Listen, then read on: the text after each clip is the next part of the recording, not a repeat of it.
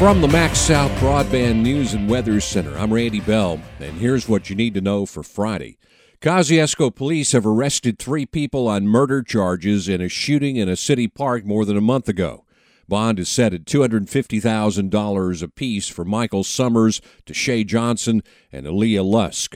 And police are asking for the public's help in locating another person, Kiera Brown, who's wanted for questioning in the death of Kenwan Riley he was killed April 29th at Northside Park.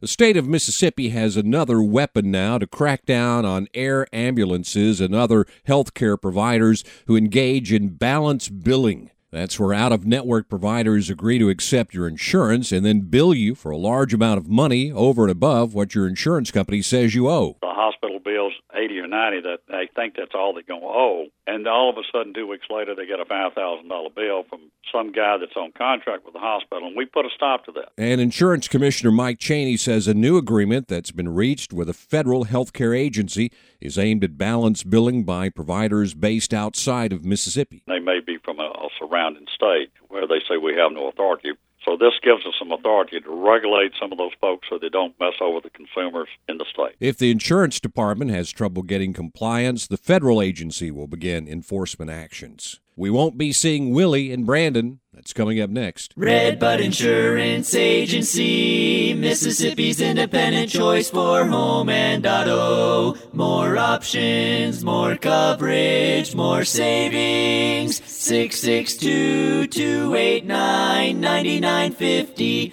Call today. Willie Nelson fans were hoping to see him in concert at the Brandon Amphitheater last month, but the show was postponed after a member of his crew came down with COVID. On the road again. The show was rescheduled for June 17th, but now it's being canceled because of what's being called a scheduling conflict. Refunds will be made where the tickets were purchased. I can't wait to get on the road again. Home field advantage is not the only reason Ole Miss is wishing it was playing its NCAA baseball regional in Oxford this weekend instead of in Coral Gables, Florida. There's a tropical storm warning in effect down there with high winds and heavy rain forecast through Saturday.